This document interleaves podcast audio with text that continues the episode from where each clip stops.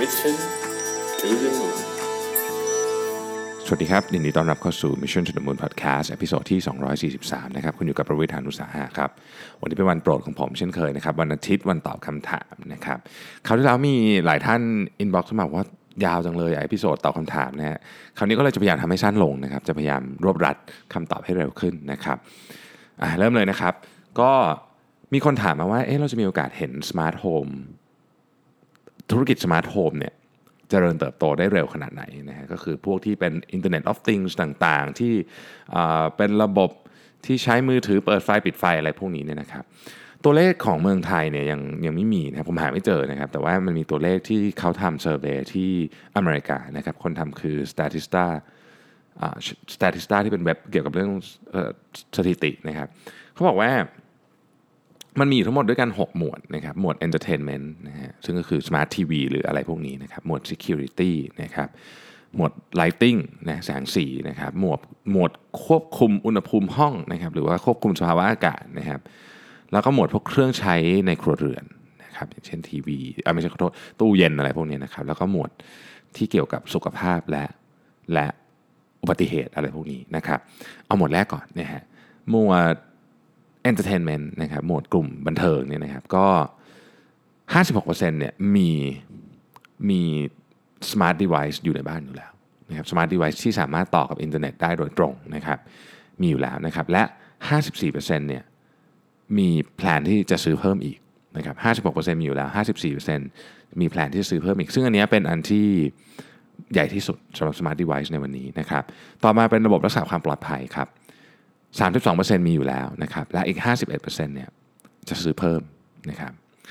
ระบบไฟฮะเออนี่น่าสนใจคือระบบพวกพวกควบคุมแสงไฟในบ้านนะครับ31%มีอยู่แล้วเยอะมากเลยนะ แต่ตัวเลขนี้เดี๋ยวเดี๋ยวเดี๋ยวเดี๋ยวจะเดี๋ยวจะมิสลีดคือ 31%เนี่ยเป็นเป็น 31%ของกลุ่มตัวอย่างที่เขาไปสำรวจมา1,761 คน ซึ่งกลุ่มตัวอย่างนี้เป็นกลุ่มตัวอย่างที่มีอุปกรณ์ที่เป็น smart home อยู่แล้ว หรือว่ามี plan ที่จะซื้อ ใน 12 เดือนต่อจากนี้นะครับ เพราะฉะนั้นนั่นคือกลุ่มตัวอย่างนะโอเคนะฮะไฟนะครับมี 31%แล้วอีก 50% plan ที่จะซื้อ อันนี้ผมว่าน่าสนใจตรงตรงตรงในแง่มุมที่ว่า ถ้าคือผมไม่รู้คนอื่นคิดยังไงนะแต่ถ้าถามผมเนี่ยอุปกรณ์เกี่ยวกับไฟเนี่ยอาจจะเป็นอันท้ายๆเลยมั้งที่ผมนึกถึงเวลาเรานึกถึงสมาร์ทโฮมนะครับถึงแม้มันจะมีของมาเยอะแล้วก็ตามแต่ว่าถ้าเกิดผมอยากจะลงทุนผม ผมน่าจะน่าจะไปซื้ออย่างอื่นก่อนนะครับนี่ก็เป็นอีกหนึ่งตัวอย่างว่าสิ่งที่เราสิ่งที่ผมคิดเนี่ยไม่ตรงกับสิ่งที่ผู้บริโภค นี่คือสาเหตุที่ทำไมต้องทำรีเสิร์ชไม่งั้นคิดเองเดี๋ยวก็เดี๋ยวก็ไม่ไม่ใช่สิ่งที่ลูกค้าหรือผู้บริโภคต้องการอีกนะครับ ต่อมาเป็นเรื่องของการควบคุมอุณหภูมินะครับ 26%มีอยู่แล้วนะครับ และ 48% plan ที่จะซื้อในอนาคตนะครับ แล้วก็อุปกรณ์ไฟฟ้าที่ใช้ในบ้าน เช่น ตู้เย็น ไมโครเวฟอะไรพวกนี้นะฮะ 26%มีอยู่แล้วนะฮะ 33% plan ที่จะซื้อในอนาคตนะครับ แล้วพวกที่เกี่ยวกับสุขภาพ และ ฉุกเฉินต่างๆนะครับ 17%มีอยู่แล้ว 18% plan ที่จะซื้อในอนาคตตัวเลขที่น่าสนใจก็คือว่ากลุ่มที่มีคน plan ที่จะซื้อเยอะที่สุดเทียบกับของที่มีอยู่แล้วในวันนี้ คือกลุ่มความปลอดภัยไฟแล้วก็ไฟแสงสว่างนะครับ แล้วก็การควบคุมอุณหภูมินะซึ่งซึ่งแสดงว่าธุรกิจ smart home ที่เกี่ยวกับ 3 หมวดเนี่ยมันจะต้องโตเร็วนะครับ ก็เป็นแนวคิดเหมือนกันว่าถ้าถ้าเราเชื่อว่าเทรนด์นี้เริ่มละในอเมริกานะครับ ที่เมืองไทยจะเป็นยังไง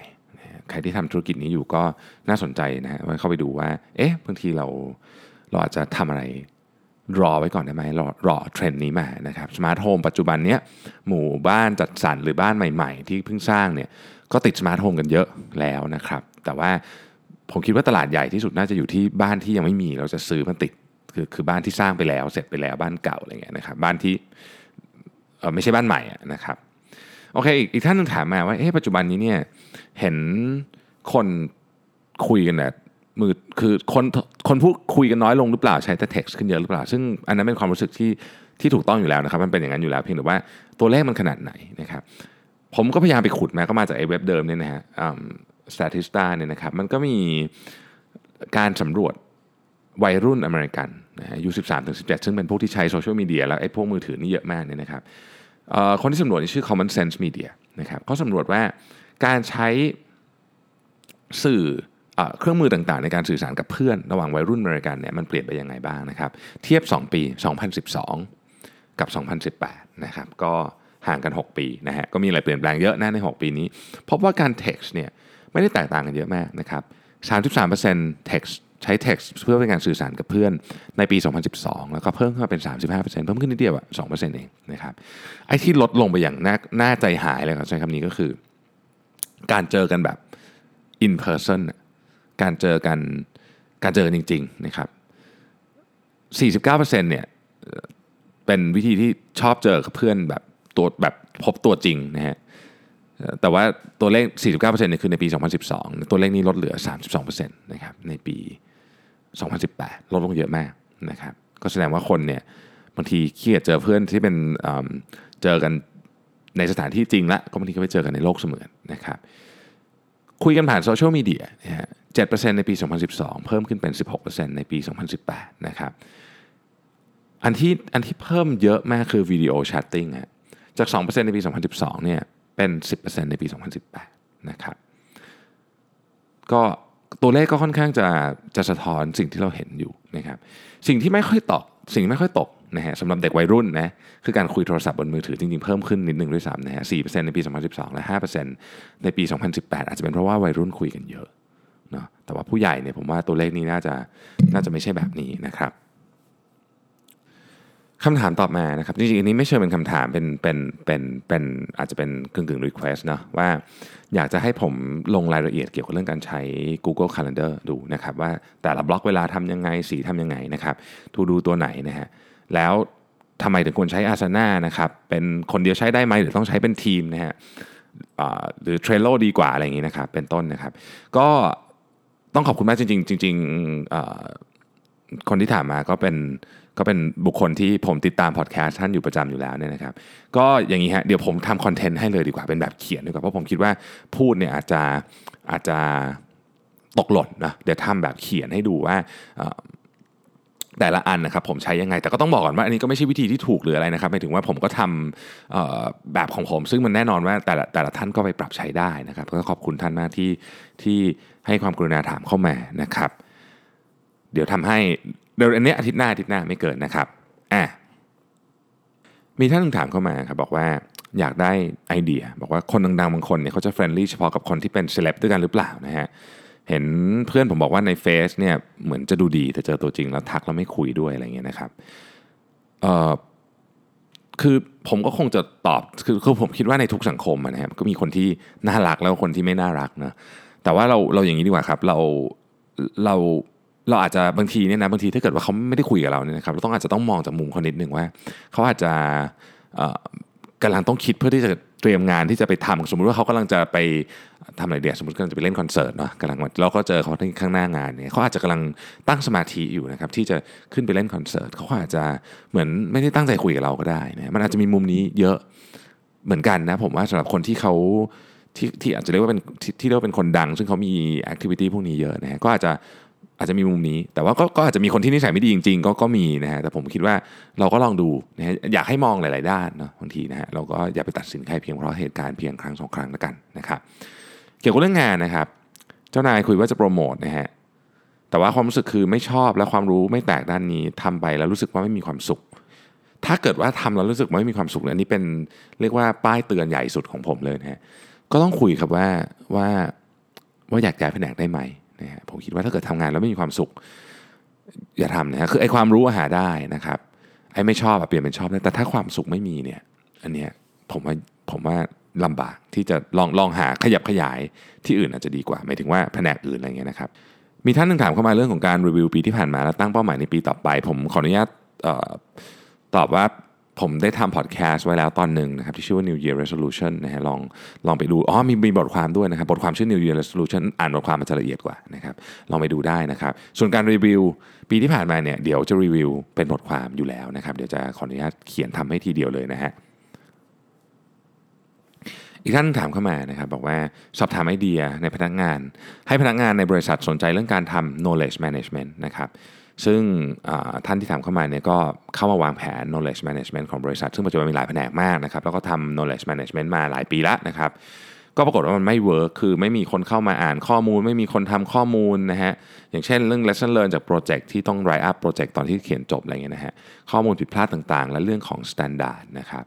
ก็เลยอยากได้ไอเดีย การทำให้คนมาสนใจนะครับอ่านแชร์ความรู้กันเป็น community นะครับซึ่งตอนนี้มีแผนจะใช้ผมเข้าใจว่าเป็น Facebook Workplace ใช่ไหมนะฮะในการทำ knowledge management ก็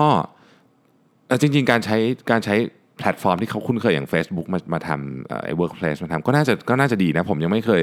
เคยลองใช้ทำ knowledge management ผ่านตรงนั้นเหมือนกัน แต่ว่าอะไรที่มันไม่คืออันดับแรกครับ เรื่องนี้ต้องยอมรับจริงๆว่า มมันเป็นวัฒนธรรมขององค์กร คือองค์กรที่ที่เขาสร้างเรื่องนี้มาดีเขาใช้เวลานานนะผมคิดว่าไม่ใช่แค่ 3 4 ปีคงจะทำมานานกว่านั้น เพียงแต่ว่าเวลาเราไปทำในองค์กรใหญ่ๆครับที่เขามี knowledge management ที่ดีเนี่ยคืออันนั้นมันอาจจะเขาอาจจะทำกันมานานมาก แล้วเขาก็ลองผิดลองถูกมาเยอะพอเรามาเริ่มทำใหม่ แล้วเราเป็นโปรเจกต์รับผิดชอบของเราอะมันก็คงยากจริงๆนะฮะส่วนตัวผมต้องเรียนอย่างนี้ว่า ผมพยายามทำมานานนะยังไม่สำเร็จ อันนี้ยังไม่สำเร็จนะครับ ก็ยังคิดหาวิธีอยู่ เพราะฉะนั้นผมคงให้ความคิดเห็นเฉยๆว่าทำอะไรแล้วไม่ work ดีกว่านะแต่ว่าทำอะไรแล้ว work เนี่ยเดี๋ยวเราอาจจะต้องอคอยแลกเปลี่ยนความคิดเห็นกันไปนะครับไอ้ที่ทำเราไม่ work เนี่ยนะครับคือหนึ่งอะไรที่มันยาวๆเยอะๆอันเนี้ยไม่มีคนอ่านจริง คือมันไม่มีคนอ่านจริงอะมันมันเรียกว่าเขาเข้าใจเขาได้นะครับ คือเขาอ่านงานของเขาอย่างเดียวแค่อ่านอีเมลวันหนึ่งก็เหนื่อยแล้วอะเนอะเขาจะจะมาอ่านเรื่องพวกนี้นะครับ อันที่สองคือมันหาไม่เจอครับ คือบางทีเราอยากรู้เรื่องนี้เราหาไม่เจอแล้วเราไม่รู้ด้วยซ้ำว่ามันมีอยู่ในนั้น อันนี้ก็เป็นอีกอันหนึ่งที่คนคนบ่นเข้ามาตอนที่ผมพยายามทำ knowledge management นะครับและสแตนดาร์ดการเขียนไม่เหมือนกัน คือสมมติว่าเราจะเขียน write up project เนี่ย ถ้าสมมติว่าเราไม่มี format ให้ ทุกคนก็จะเขียนตามตามใจตัวเองใช่ไหม มันก็เวลาจะมาหาหัวข้อมันหาไม่เจอนึกออกไหมมันมันปนปนกันไปหมดเนี่ย คนก็ไม่อยากอ่านซึ่งวิธีแก้คืออะไร เอาที่ผมคิดนะครับ ผมผมมีแผนจะทำแต่ว่ายัง ยังไม่ใช่ top priority ตอนนี้แล้วกันคือ ผมมีงานอื่นที่เกี่ยวกับเรื่องบุคคลที่ที่น่าจะด่วนกว่าแต่แต่สิ่งที่ผมอยากทำนะคือเอาข้อมูลทั้งหมดที่ว่าเนี่ยนะครับมาจัดหมวดหมู่ให้ชัดเจนหนึ่งคือจัดหมวดหมู่ให้ชัดเจนทำให้มันดูง่ายนะฮะดูง่ายสุดก็คือทำเป็นอินโฟกราฟิกนะครับและข้อมูลในอนาคตเนี่ยต้องมีลักษณะของ template ประมาณหนึ่งนะครับซึ่งตอนนี้ผมเริ่มทำ template อันแรกคือ Project Management เนี่ยเพิ่งทำเสร็จแล้วก็ใส่เข้าไปใน Asana นะครับอันนี้เป็นอันแรกแล้วเดี๋ยวจะลองดูว่าการเก็บ template เอาขอโทษการเก็บข้อมูลจาก template เพื่อมาทำ knowledge management เนี่ยมันจะดีกว่าไหมนะครับอันนี้เดี๋ยวจะมาคอยอัปเดตให้ฟังแล้วกันว่ามันดีขึ้นหรือเปล่า แต่ว่าผมคิดว่าอันนี้ครับคือทำยังไงให้มัน input ข้อมูลง่าย อ่านข้อมูลง่าย ผมว่าหลักๆมันประมาณนี้ เพราะว่าเพราะว่าอย่างที่บอกครับคนก็ค่อนข้างจะค่อนข้างยุ่งอยู่แล้วนะครับในวันวันหนึ่งนะฮะคำถามต่อมานะครับผมขออนุญาตเจ้าของคำถามนะครับในการขออ่านละเอียดนิดนึง เพราะว่าผมคิดว่าคำถามนี้เนี่ยน่าสนใจ แล้วก็ผมผมเองอาจจะไม่ใช่ผู้ที่ตอบได้ดีที่สุด แต่ผมอยากอ่านให้ทุกท่านที่ฟังพอดแคสต์ของเราเนี่ยฟังนะครับ เพื่อที่เพื่อที่อยากจะได้ไอเดียด้วย เพราะผมคิดว่าเคสเนี้ยเป็นเคสที่น่าสนใจมาก ผมเชื่อว่ามีคนอยู่ในสถานการณ์แบบนี้เยอะนะครับ คืออยากอยากขอคำแนะนำนะครับว่าจะฟื้นธุรกิจที่บ้านที่มีทำนองทำกันเองในครอบครัวมาก ๆนะครับน้องคนนี้ก็บอกว่าเขาคงคล้ายๆกับตอนที่ตอนที่ผมมาทำที่ไม่มีคอมพิวเตอร์อะไรเงี้ยนะครับ แล้วก็เงินทุนก็ต่ำด้วยนะครับก็ธุรกิจนะครับเป็นลักษณะของห้องพักรายวันรายเดือนนะครับอายุกิจการประมาณ 10 ปีนะครับอยู่ในจังหวัดหนึ่งของประเทศไทยที่ซึ่งก็เป็นจังหวัดที่ใกล้กรุงเทพนะครับเอ่อเป็นจังหวัดที่ก็ใหญ่เลยแหละนะครับห้องพักคืนละ 450นะฮะ facility ครบนะครับในช่วง 5 ปีแรกกิจการดี มีดารานักร้องมาพักนะครับช่วงนั้นเนี่ยจังหวัดเนี่ยยังไม่ได้มีที่พักมากนักนะฮะตอนนี้ก็อาจจะมากขึ้นนะครับบูมขึ้นนะฮะในช่วงหลังในประมาณ 2 ปีมาเนี้ย ธุรกิจห้องพักในอำเภอเมืองนี่มีมากนะครับที่อื่น modern กว่าใหม่กว่า ลูกค้าจะพักนะครับลูกค้าจะพักที่ใหม่นะฮะแม้ราคาสูงกว่าเล็กน้อยนะครับทางของเราก็ซบเซาลูกค้าน้อยลงนะฮะลักษณะของตึกอาคารเนี่ยเป็นทรงหนาแข็งแรง รูปดีไซน์แข็งไม่ modern นะครับจุดจุดแข็งที่กว้างคือกว้างขวางแล้วก็มีที่จอดรถ 100%นะครับ แล้วก็ได้ระบุมาด้วยว่าไม่ได้ไม่ได้โฆษณาใน booking.com หรือ Airbnb นะครับเนื่องจากว่าตัวเองไม่ค่อยได้กลับบ้านนะครับทำงานอยู่ที่กรุงเทพ ไม่ได้สนใจธุรกิจที่บ้าน แต่พอกลับไปพูดคุยกับพี่ๆเจ้าหน้าที่ที่บ้านจึงได้ทราบถึงความซบเซามาประมาณ 1 ปีแล้วนะฮะคำถาม ตอนนี้อยากโฆษณาไปก่อนมีแผนรีโนเวทจริง ๆ อีก 2 ปีนะครับเนื่องจากสภาพห้องเริ่มเก่าแล้วนะครับจะโฆษณาอย่างไรดีนะฮะคุณรวิทย์คิดว่าอะไรเป็นสิ่งที่แขกต้องการได้รับจากห้องพักราคาประหยัด 450นะฮะเจ้าอื่นประมาณ 500ถึง1,000นะครับอยากทราบความคิดเห็นว่าคุณรวิทย์คิดว่ารีโนเวทแล้วเพิ่มค่าห้องจะทำให้คนยิ่งไม่พักที่เราเพราะแพงขึ้นหรือไม่นะครับซึ่งตรงนี้มีความเห็นแย้งกับคุณแม่ คุณแม่บอกว่าต้องทำให้ถูกถ้าแพงคนจะไม่มาพัก ในขณะที่เจ้าตัวคิดว่า เดี๋ยวนี้คนซื้อประสบการณ์พักราคายิ่งถูก ยิ่งดูกลัวไม่น่าพักดูดูน่ากลัวไม่น่าพักนะฮะธุรกิจนี้เป็นธุรกิจที่ซับซ้อนมากต้องเรียนแบบนี้นะครับแล้วก็ผมมีความเชื่อว่า คือถ้าจะให้ตอบเนี่ยต้องต้องลงพื้นที่แล้วไปถาม คือ เอางี้กลุ่มกลุ่มคนที่เดินทางนะครับ นอกจากกลุ่มคนท่องเที่ยวมันมีกลุ่มคนในกลุ่มหนึ่งซึ่งผมคิดว่าคนที่ทำโรงแรมคงจะรู้ดีคือกลุ่มเซลล์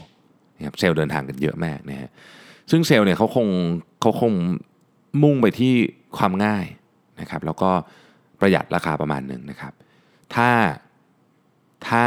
ถ้าจะไปเวนั้น ถ้าจะไปเวนั้นนะครับ ผมคิดว่าราคาก็ยังสำคัญอยู่นะครับ แต่เซลล์มีรถทุกคนส่วนใหญ่นะมีรถทุกคนนะฮะอันนี้ก็จะเป็นจุดแข็งจุดหนึ่งที่เอารถมาจอดได้นะครับเพราะว่ารถก็เป็นรถบริษัทนะเขาก็ต้องดูแลประมาณหนึ่งนะครับ ถ้าเกิดว่าจะมุ่งไปทางเซลล์ผมคิดว่าควรจะต้องทำเเรียกว่าใช้คำว่า research ในพื้นที่ว่าเซลล์เขาสืบสืบเขามาพักเนี่ยเขามาพักจากอะไร หลายครั้งเราคนพบว่าเซลล์เนี่ยมาพักไม่ได้ดูโฆษณาไม่ได้ดูมือถือแล้วแนะนำมาจากเจ้าของร้านที่เขาไปหา นะสมมุติว่าเขาวิ่งเข้าร้านยี่โปซาโปของเขาเนี่ยเจ้าของร้านยี่โปซาโปเขาแนะนำมาไปนอนที่นี่สิอะไรอย่างเงี้ยเป็นต้นนะครับเพราะเซลล์เนี่ยก็เปลี่ยนหน้าไปเรื่อยๆเนาะบางทีก็เปลี่ยนหน้าไปเรื่อยแล้วก็เรียกว่าบางทีเขาก็ไม่รู้อะหรือบางทีเขาก็อาจจะเปลี่ยนเขตมาจากเขตอื่นอะไรแบบนี้เป็นต้นนะครับ ถ้าจะไปเซลล์ก็เวนั้นเนาะถ้าจะมาเล่นตลาดท่องเที่ยวนะครับซึ่งผมดูแล้วถ้าทางเจ้าตัวอยากจะตลาดนี้มากกว่า ตลาดท่องเที่ยวเนี่ยเห็นด้วยครับว่าคนซื้อประสบการณ์มากขึ้น ถ้าจะมาตลาดท่องเที่ยวเนี่ยราคาจะเป็นเรื่องรองนะฮะราคาจะเป็นเรื่องรอง และการรีโนเวทก็อาจจะยังไม่ใช่คำตอบ ผมคิดว่าคำตอบคือจะเอาจุดขายของเราไปขายไงให้เท่ได้นะครับอาจจะเอาบล็อกเกอร์ที่เขาถ่ายรูปสวยๆ มารีวิวหรืออะไรอย่างเงี้ยนะครับ อะไรแบบนั้น แต่ว่าส่วนตัวเนี่ยถ้าถามตอนนี้นะ ผมตอบแบบคนไม่รู้เรื่องอะไรเลยนะครับ ผมยังคิดว่าตลาดเซลล์น่าสนใจไม่รู้ไม่รู้ทำไมเหมือนกันก็ไม่รู้ครับ ใครมีความคิดเห็นนะครับ อยากให้ช่วย ช่วยตอบเข้ามาหน่อย จะเป็นประโยชน์กับกับท่านนี้ของผมมากเดี๋ยวผมอาจจะทำคอนเทนต์ขออนุญาตทำคอนเทนต์สักหนึ่งตอน ถ้าเกิดมีมีความคิดเห็นจากหลายๆท่านเข้ามานะครับ เพื่อเป็นการแบ่งปันนะประสบการณ์กันนะครับ มีท่านถามเข้ามาว่าเป็นคนเป็นคนพูดไม่ค่อยรู้เรื่องไม่ไม่สามารถรวบรวมรวบรวมเรื่องราวสื่อสารออกไปให้คนเข้าใจได้ จะแก้ไขยังไงดี แนะนำอย่างนี้ครับทำให้มันเป็นอยู่ในกระดาษก่อนนะครับ แต่วาดเป็น mind map ก็ได้ mind map เป็นสิ่งที่ดีมาก ผมผมรู้สึกว่าใช้ mind map เวิร์กนะครับหรืออะไรก็ตามที่เป็นรูปประกอบกับตัวอักษรนะฮะแต่ยังแนะนำ mind map เนาะ mind map เป็นสิ่งที่เหมาะมากไม่ใช่เฉพาะไม่ใช่เฉพาะกับเรื่องพูดอย่างเดียวทุกเรื่องนะฮะ mind map เป็นสิ่งที่ดีมากลองทำ mind map ก่อนนะครับเราจะคุยเรื่องสำคัญแล้วก็ค่อยไปพูดนะครับพอเราทำ mind map เนี่ยเนื่องจากเราเป็นคนวาดเองนะผมยังแนะนำการทำ mind map ด้วยมือเนื่องจากเป็นคนวาดเองครับมันจะอยู่ในหัวเรา พอสมควร เราจะเรียบเรียงความคิดได้ดีขึ้นนะครับ วิธีนี้ผมใช้เป็นประจำเวลาจะต้องไปพูดงานสำคัญสำคัญนะฮะซึ่งมันมันมีอะไรที่แบบเราเราอาจจะไม่สามารถที่จะหยิบโพยขึ้นมาดูได้ว่างั้นเถอะนะครับ อีกท่านถามเข้ามาบอกว่าอยู่ในองค์กรที่หัวหน้าไม่ค่อยจะโคชชิ่งลูกน้องนะฮะมีแต่หวังว่าเราต้องเป็นอย่างโน้นอย่างนี้ โดยไม่ช่วยให้เราเห็นภาพว่าจะไปยังไงนะฮะทำไงดีนะครับจะบอกว่า หลายครั้งในเรื่องของการ coaching เนี่ยนะครับมันต้องมีมันต้องมีจุดเริ่มก่อนนะบางทีถ้าหัวหน้าไม่โคชเนี่ยผมแนะนำว่าให้ไปคุยกับคนอื่น อาจจะเป็นคนที่หัวหน้าฟังหรือว่าจะเป็นคนที่คุมระดับนโยบายเรื่องนี้เลย ถ้าเกิดว่าคนที่คุมระดับนโยบายเรื่องนี้อย่างตอนนี้ผมเห็นความสำคัญเรื่อง coaching มากสมัยก่อน ผมก็ไม่รู้จักด้วยซ้ำว่า coaching คืออะไรเนี่ยนะฮะผมก็จะค่อยๆเริ่มออกนโยบายฮะเพราะฉะนั้นเอาผมเชื่อว่าคุณไม่ได้มีปัญหานี้คนเดียว ลอง เอาคนอื่นที่รู้สึกแบบนี้ด้วยกันเนี่ยไปบอกคนที่ที่สามารถจะ initiate โปรเจกต์นี้ได้ แล้วคุณจะได้การโคชชิ่งนี่ผมคิดว่าวิธีนี้ดีที่สุดเดี๋ยวนี้เราต้องเปิดเผยประมาณหนึ่งครับว่าเราอยากได้อะไรนะอีกท่านหนึ่งถามเข้ามาว่า SAP กับ ERP ต่างกันอย่างไรนะครับเอ่อต้องเรียนอย่างนี้ครับ ERP มันย่อมาจาก Enterprise Resource Planning ฮะ SAP เป็นหนึ่งใน ERP อันหนึ่งคือ ERP เป็นแบบกว้างๆอะคือ SAP เป็น เป็นหนึ่งใน ERP คือเป็น ERP ยี่ห้อหนึ่งเออใช้คำนี้แล้วกันเนาะเขาก็ก็มี ERP มีหลายยี่ห้อครับแซฟก็เป็นหนึ่งในยี่ห้อหนึ่งซึ่งซึ่งซึ่งมีคนใช้เยอะนะครับแล้วก็มีอีกเยอะแยะ Oracle อะไรพวกนี้นะฮะเยอะแยะเลยนะฮะก็ลองลองศึกษาดูได้ ERP ก็คือระบบระบบระบบเขาเรียกรวมๆนะว่าเป็น enterprise resource planning ก็เอาไว้จัดการตามตองามชื่อเลยทรัพยากรองค์กรต่างๆ พวกนี้นะครับ ท่านนี้มีคำถาม 2คำถามนะครับเป็นเรื่องของธุรกิจที่บ้านนะฮะเพิ่งเรียนจบ MBA นะฮะแล้วก็เข้ามาทำธุรกิจที่บ้านนะครับตอนแรกไม่อยากทำนะก็ก็แต่ว่าตอนนี้ก็โอเคละเข้ามาทำแล้วนะฮะปัญหาคือตอนนี้รู้สึก loss นะครับด้วยความเป็นธุรกิจขนาดเล็กถึงกลางยอดขายปีละประมาณร้อยล้านพนักงาน 5-60 คนนะครับก็ไม่มีระบบอะไรที่ชัดเจนนะฮะคุณพ่อให้ไปดูในส่วนผลิตซึ่งก็มีปัญหาเยอะนะครับส่วนฝั่งขายเนี่ยคุณพ่อดูไม่ค่อยมีปัญหาอะไรนะฮะแต่คุณพ่อก็มีธุรกิจอื่นด้วย จึงไม่ค่อยมีเวลามาดูส่วนอื่นนะครับทีนี้ย loss รู้สึกว่าพอมันเป็นธุรกิจขนาดเล็กเนี่ยมันไม่มีโปรแกรมอย่างเช่นพวก management trainee ไม่มี job description นะครับคือทุกวันทำงานเหมือนทำอะไรก็ได้ให้มันขายของต่อไปได้อะไรเงี้ยก็เลยรู้สึกวังเวงนิดหน่อยนะฮะไม่รู้จะเริ่มตรงไหนดีนะครับ ยิ่งยังรู้จักคนไม่มากอยากฟังความคิดเห็นนะครับ ก็คล้ายๆ ตอนผมเริ่มก็คือตอนแรกผมมันไม่มีอะไรเลยนะก็ก็ก็มาเริ่มคือ ผมคิดว่าระบบ สำคัญสุดก็คือระบบที่เป็นกระดูกสันหลังของของการผลิตนะครับของโรงงานอะเออใช้คำนี้แล้วกันก็คือระบบสต็อก ระบบบัญชี ระบบการควบคุมการผลิตสามอันเนี้ยเอาให้ขึ้นให้ได้ก่อนพอขึ้นให้ได้ปุ๊บแล้วค่อยๆทำอย่างอื่นนะ job description process flow ระบบควบคุมต่างๆ พวกนี้มันจะค่อยๆมานะฮะทำไม่ยากแต่ว่าเหนื่อย ต้องใช้คำนี้เหนื่อยเหนื่อยมากๆ เหนื่อยมากๆ ก็เอาใจช่วยนะครับ ต้องต้องทำครับต้องทำนะฮะ ผมใช้โปรแกรมตัวแรกเนี่ยผมจำได้ชื่อ CD อะไรวะ CD Organizer นะครับแล้วก็มาใช้ Express ก่อนที่จะเปลี่ยนเป็น SAP เนี่ยพวกนั้นนะช่วย แต่ว่ามันช่วยแค่แค่ part หนึ่งนะครับไอ้พวกระบบ process flow เอยระบบอะไรพวกนี้ต้องมาทำทีหลังเนี่ยผมเองก็ยังทำไม่เสร็จเลยนะถึงทุกวันเนี้ก็ยังมีอะไรต้องทำอยู่ ก็ค่อยๆทำฮะค่อยๆทำนะครับคำถามที่สองฮะก็ตามหน้าที่นะครับคือการแก้ปัญหาด้วยความอุตสาหกรรมผลิต จึงมีพนักงาน รายวัน unskilled labor ค่อนข้างเยอะ อยากถามว่าพี่มีวิธีการ motivate ยังไงครับ แตกต่างจาก skill labor ตามออฟฟิศไหม จริง ๆ ไอเดียไม่ต่างไอเดียวิธีการจะต่าง แต่ไอเดียไม่ต่างครับ คือให้เกียรติและฟังเขานะครับให้เกียรติและฟังเขา ซึ่งซึ่งมีวิธีเยอะแยะนะครับผมผมเคยเล่าเรื่องที่ผมเอาพระไปให้คนที่ warehouse กับ logistics ฟังใช่ไหมคือ นื่องจากเขาทำงานเสี่ยงอันตรายเนาะคือการการที่จะไปเวลาเขาทำอะไรผิดมันมันไม่ใช่ความผิดเขาซะทีเดียวนะครับบางทีเราจะเวลาเวลาเขาทำอะไรผิดเนี่ยเราต้องคิดว่าเราเทรนเขาดีพอหรือยังแต่อันนึงก็คือการให้กำลังใจการให้กำลังใจเนี่ยนะครับคือเทรนก็เทรนไป แต่การให้กำลังใจเนี่ยเป็นสิ่งที่ดีกว่าการลงโทษนะโดยเคสส่วนใหญ่ต้องเป็นแบบนั้นนะครับก็เลยก็เลยผมเอาพระไปมอบให้ เพราะว่าทีมโลจิสติกกับทีม warehouse เนี่ยงานค่อนข้างเสี่ยงนะ ขับรถข้างนอกนี่ไงก็เสี่ยงนะครับงานใน warehouse ก็ก็ไม่ง่ายนะครับก็เจอของหนักของในตลอดเวลาฉะนั้นก็ให้พระคุ้มครองครับแค่นี้ครับไม่ได้ไม่ได้ต้องทำอะไรใหญ่โตนะครับ ก็คนก็รู้สึกรู้สึกดีขึ้นอยู่แล้วนะครับ ให้เกียรติและฟังเขาเหมือนกันเหมือนกันทุกคนนะครับ คนเราก็เหมือนกันทุกคนไม่ว่าจะทำงานตำแหน่งไหนก็ตามนะฮะสองสิ่งนี้เป็นสิ่งพื้นฐานที่ทุกคนอยากได้ อีกท่านหนึงถามมาว่าทำไมบริษัทใหญ่ๆที่ทำธุรกิจหลายๆอย่าง ต้องตั้งบริษัทย่อยขึ้นมาเพื่อบริหารแยกนี่ครับเช่น Google ที่มี Alphabet หรือไทย Summit Group นะฮะมีบริษัทย่อยเยอะแยะจริงๆมีคำตอบเยอะแยะมากมายมาก บางทีเขาอาจจะทำเพื่อ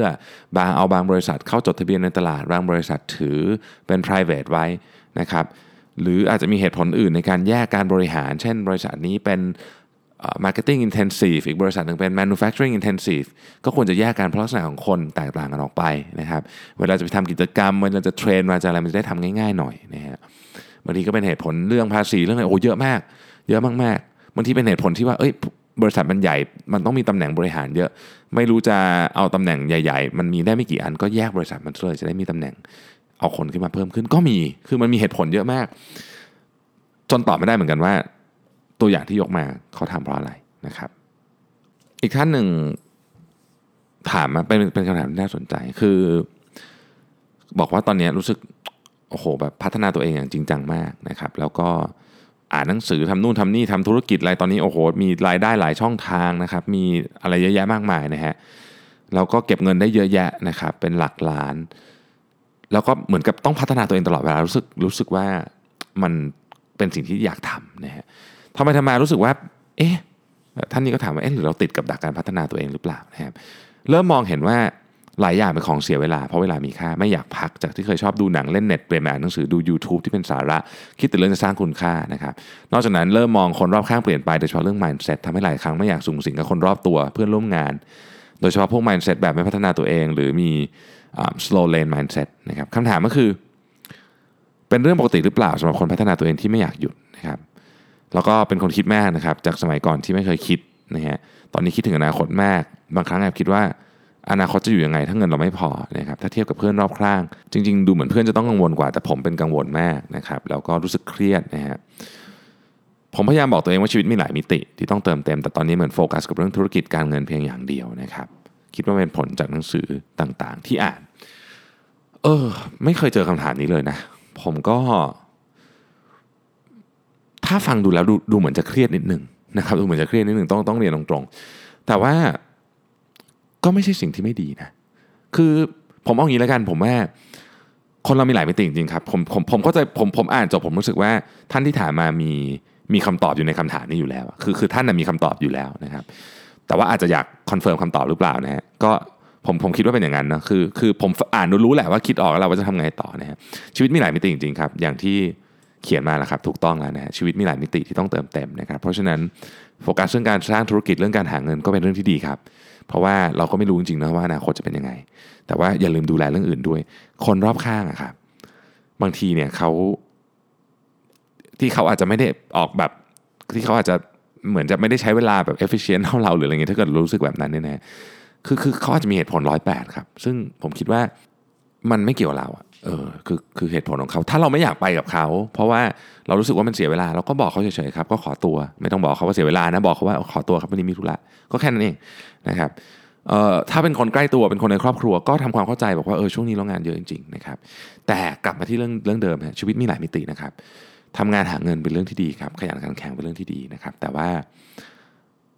ถ้ามันทำให้เรื่องอื่นพังไปด้วยเนี่ยผมว่าไม่ดีนะ เช่นเรื่องครอบครัว เรื่องสุขภาพ เพื่อนนะครับเพราะว่าในที่สุดแล้วเนี่ยถ้าเกิดวันหนึ่งเรามีปัญหาขึ้นมานะครับ คนที่ดูแลเราก็คือครอบครัวนะครับ คนที่จะช่วยเหลือเราก็คือเพื่อนฝูงนะครับ แล้วก็ถ้าสุขภาพมีปัญหาขึ้นมาเนี่ยไอ้เงินทั้งหมดที่มีเนี่ยถึงวันนั้นมันก็อาจจะไม่มีประโยชน์เท่าไหร่เนาะนะครับ ก็อยากให้มองคืออย่างที่บอกครับ ผมคิดว่าคุณมีคำตอบหมดอยู่แล้วล่ะนะฮะคำถามต่อมานะครับ จะทำยังไงถ้าพบว่าหัวหน้าไม่ได้เก่งเหมือนกับตัวเองเลย กลายเป็นว่าให้คำแนะนำที่ดีไม่ได้นะครับงานเป็นสาย marketing แต่หัวหน้าไม่ทำสาย marketing มา เวลาเราอธิบายหรือนำเสนองานอะไรไม่ค่อยเข้าใจเถียงกันบ่อยมากนะครับทำให้ส่วนตัวเริ่มมี bias กลายเป็นว่าย้ายบริษัทมาไม่ได้ต่อยอดความรู้นะครับ แต่ก็พยายามมองหาความรู้อื่นๆ ที่มีประโยชน์ในอนาคตคือไม่ค่อย happy กับงานเท่าไหร่ แต่หลายอย่างก็ดีนะครับ เช่นได้เดินทางอะไรเป็นต้นนะฮะ ตอบยากนิดหนึ่งอีกละคำถามนี้ก็เป็นคำถามที่ตอบยากนะครับ มีความเชื่อว่าอย่างนี้ครับ ผมผมคิดว่าเรื่องนี้ควรจะเปิดใจคุยกับหัวหน้าตรงๆนะครับบางทีเนี่ยมันเป็นเรื่องของการสื่อสารนะไม่ใช่บางทีอะแปดสิบเปอร์เซ็นต์เป็นเรื่องของการสื่อสารนะครับ เราคิดไปเองอะในหลายเรื่องนะครับ แล้วเราก็มาเหมือนตั้งทฤษฎีของเราเองนะครับ คุยฮะ ขอฟีดแบ็กตรงๆเลย พูดตรงๆเลยนะครับ พูดอย่างนี้เลยว่าเนี่ยรู้สึกว่าเราไม่ได้เติบโต เพราะว่าเราไม่ได้ฟูลฟิลความรู้เรื่องนี้บางทีเขาอาจจะนำเสนอมุมมองอะไรที่ที่น่าสนใจมากๆก็ได้นะครับ เนื่องจากรายละเอียดมันน้อยจนจนกว่าที่ผมจะแนะนำได้ว่าจะทำอะไรดี แต่ว่าผมคิดว่าประเด็นเนี่ยควรจะทำก็คือสื่อสารตรงๆนะครับไม่ต้องกลัวนะครับคนถ้าเขาเป็นหัวหน้าที่ดีเนี่ยถ้าเขาเป็นหัวหน้าที่ดีเนี่ยเขาต้องคุยได้นะครับ อีกท่านนึงถามมาเป็นน้อง นักศึกษานะครับเรียนเรียนอยู่นะฮะเรียนวิศวะอยู่ปี2นะครับบอกว่าอะไรที่ควรฝึกนอกจากห้องความความรู้ในห้องเรียนนะครับซึ่งจำเป็นต่อการทำงานนะครับเกี่ยวกับการใช้ชีวิตในอนาคตอย่างดีขึ้นบ้างนะครับ ถ้าเอาแบบ soft skill ก่อนแล้วกันนะ soft skill เนี่ยคือการอยู่ร่วมกับผู้อื่นการสื่อสารนะครับ การอยู่ร่วมกับผู้อื่นก็คือนั่นแหละครับเพื่อนๆพวกนี้นะครับ ผมแนะนำนะครับว่าควรทำกิจกรรมให้เยอะ เวลาเรียนจบมาแล้วไม่ได้ทำกิจกรรมในมหาวิทยาลัยเสียดายมากเลยพูดจริงเขามีละครละครอะไรพวกนี้นะก็ขอเขาทำเขาไปค่ายอะไรก็ไปนะดีมากดีมาก ผมพบว่าคนที่ทำกิจกรรมพวกนี้มาเยอะๆ ที่ผมรับมาทำงานนะครับ จะจะเข้าใจโลกเยอะกว่าจริงๆ แล้วก็มีที่แล้วก็มีส่วนใหญ่ก็จะมีทักษะในการสื่อสารและการ presentation ที่เก่งกว่าด้วยนะครับนั่นคือ soft skill ถ้าพูดถึง hard skill นะครับถ้าพูดถึง hard skill ก็ยังคงเป็นเรื่องเดิมครับผมคิดว่าอะไรก็ตามที่เกี่ยวกับการ เชื่อมต่อกับคอมพิวเตอร์คือการสื่อสารกับคอมพิวเตอร์หรือเรียกเรียกว่าภาษาคอมพิวเตอร์เนี่ยจำเป็นมากๆ โดยเฉพาะสำหรับน้องเพิ่งอยู่ปี2นี่นะครับ ตอนน้องเรียนจบมายุคนั้นนี้มันเข้าสู่แบบยุคทองของ AI แล้วอะนะ เพราะฉะนั้นก็ก็ต้องคุยกับกับพวกนี้ให้รู้เรื่องนะครับ แต่ไม่ได้หมายความว่าต้องเขียนโค้ดเป็นทุกคนนะ ก็แต่ว่าก็ต้องมีความรู้ประมาณหนึ่งที่จะสื่อสารได้นะฮะ น่าจะครบถ้วนแล้วนะครับสำหรับคำถามนะฮะ ก็ขอบคุณอีกครั้งหนึ่งนะครับ วันนี้พยายามจะควบคุมเวลาให้ไม่นานจนเกินไปนะครับ วันนี้มีคำขอบคุณพิเศษนะครับสำหรับท่านที่ซื้อหนังสือ disruptor จากที่ไหนก็แล้วแต่เนี่ยนะครับ ตอนนี้หนังสือขึ้นไปอันดับ 2 แล้วนะฮะใน c ี chart ซึ่งเป็นชาร์ตที่เรามักจะไว้ใช้ reference หนังสือ bestseller กันนะครับ ก็ต้องขอบคุณทุกแรงสนับสนุนด้วยนะครับ ส่วนถ้าท่านไหนจะยังไม่ได้ซื้อแล้วอยากซื้อนะครับ ก็อาจจะพาผมไปถึงอันดับหนึ่งได้นะครับ ก็จะยิ่งต้องขอบคุณสุดๆไปเลยนะครับ แต่จริงๆครับ อันนี้ขอบคุณจริงสำหรับทุกท่านที่อุดหนุนช่วยซื้อหนังสือนะครับ แล้วก็เขียนเข้ามานะครับติชมนะฮะทุก feedback เป็นมีค่าสำหรับผมอย่างยิ่งนะครับวันนี้ต้องขอบพระคุณมาก ๆ นะครับ ที่ติดตาม Mission to the Moon Podcast แล้วก็คำถามที่ตกหล่นไป ถ้าผมตกหล่นคำถามไหนไปนะครับ ต้องขออภัยไว้ล่วงหน้า แล้วก็อาจจะขอส่งเข้ามาอีกทีหนึ่งนะครับ เดี๋ยวผมตอบให้ในสัปดาห์หน้านะส่วนพรุ่งนี้นะครับก็พบกับ Tech Monday ตามปกตินะครับสำหรับวันนี้ขอบคุณที่ติดตามและ สวัสดีครับ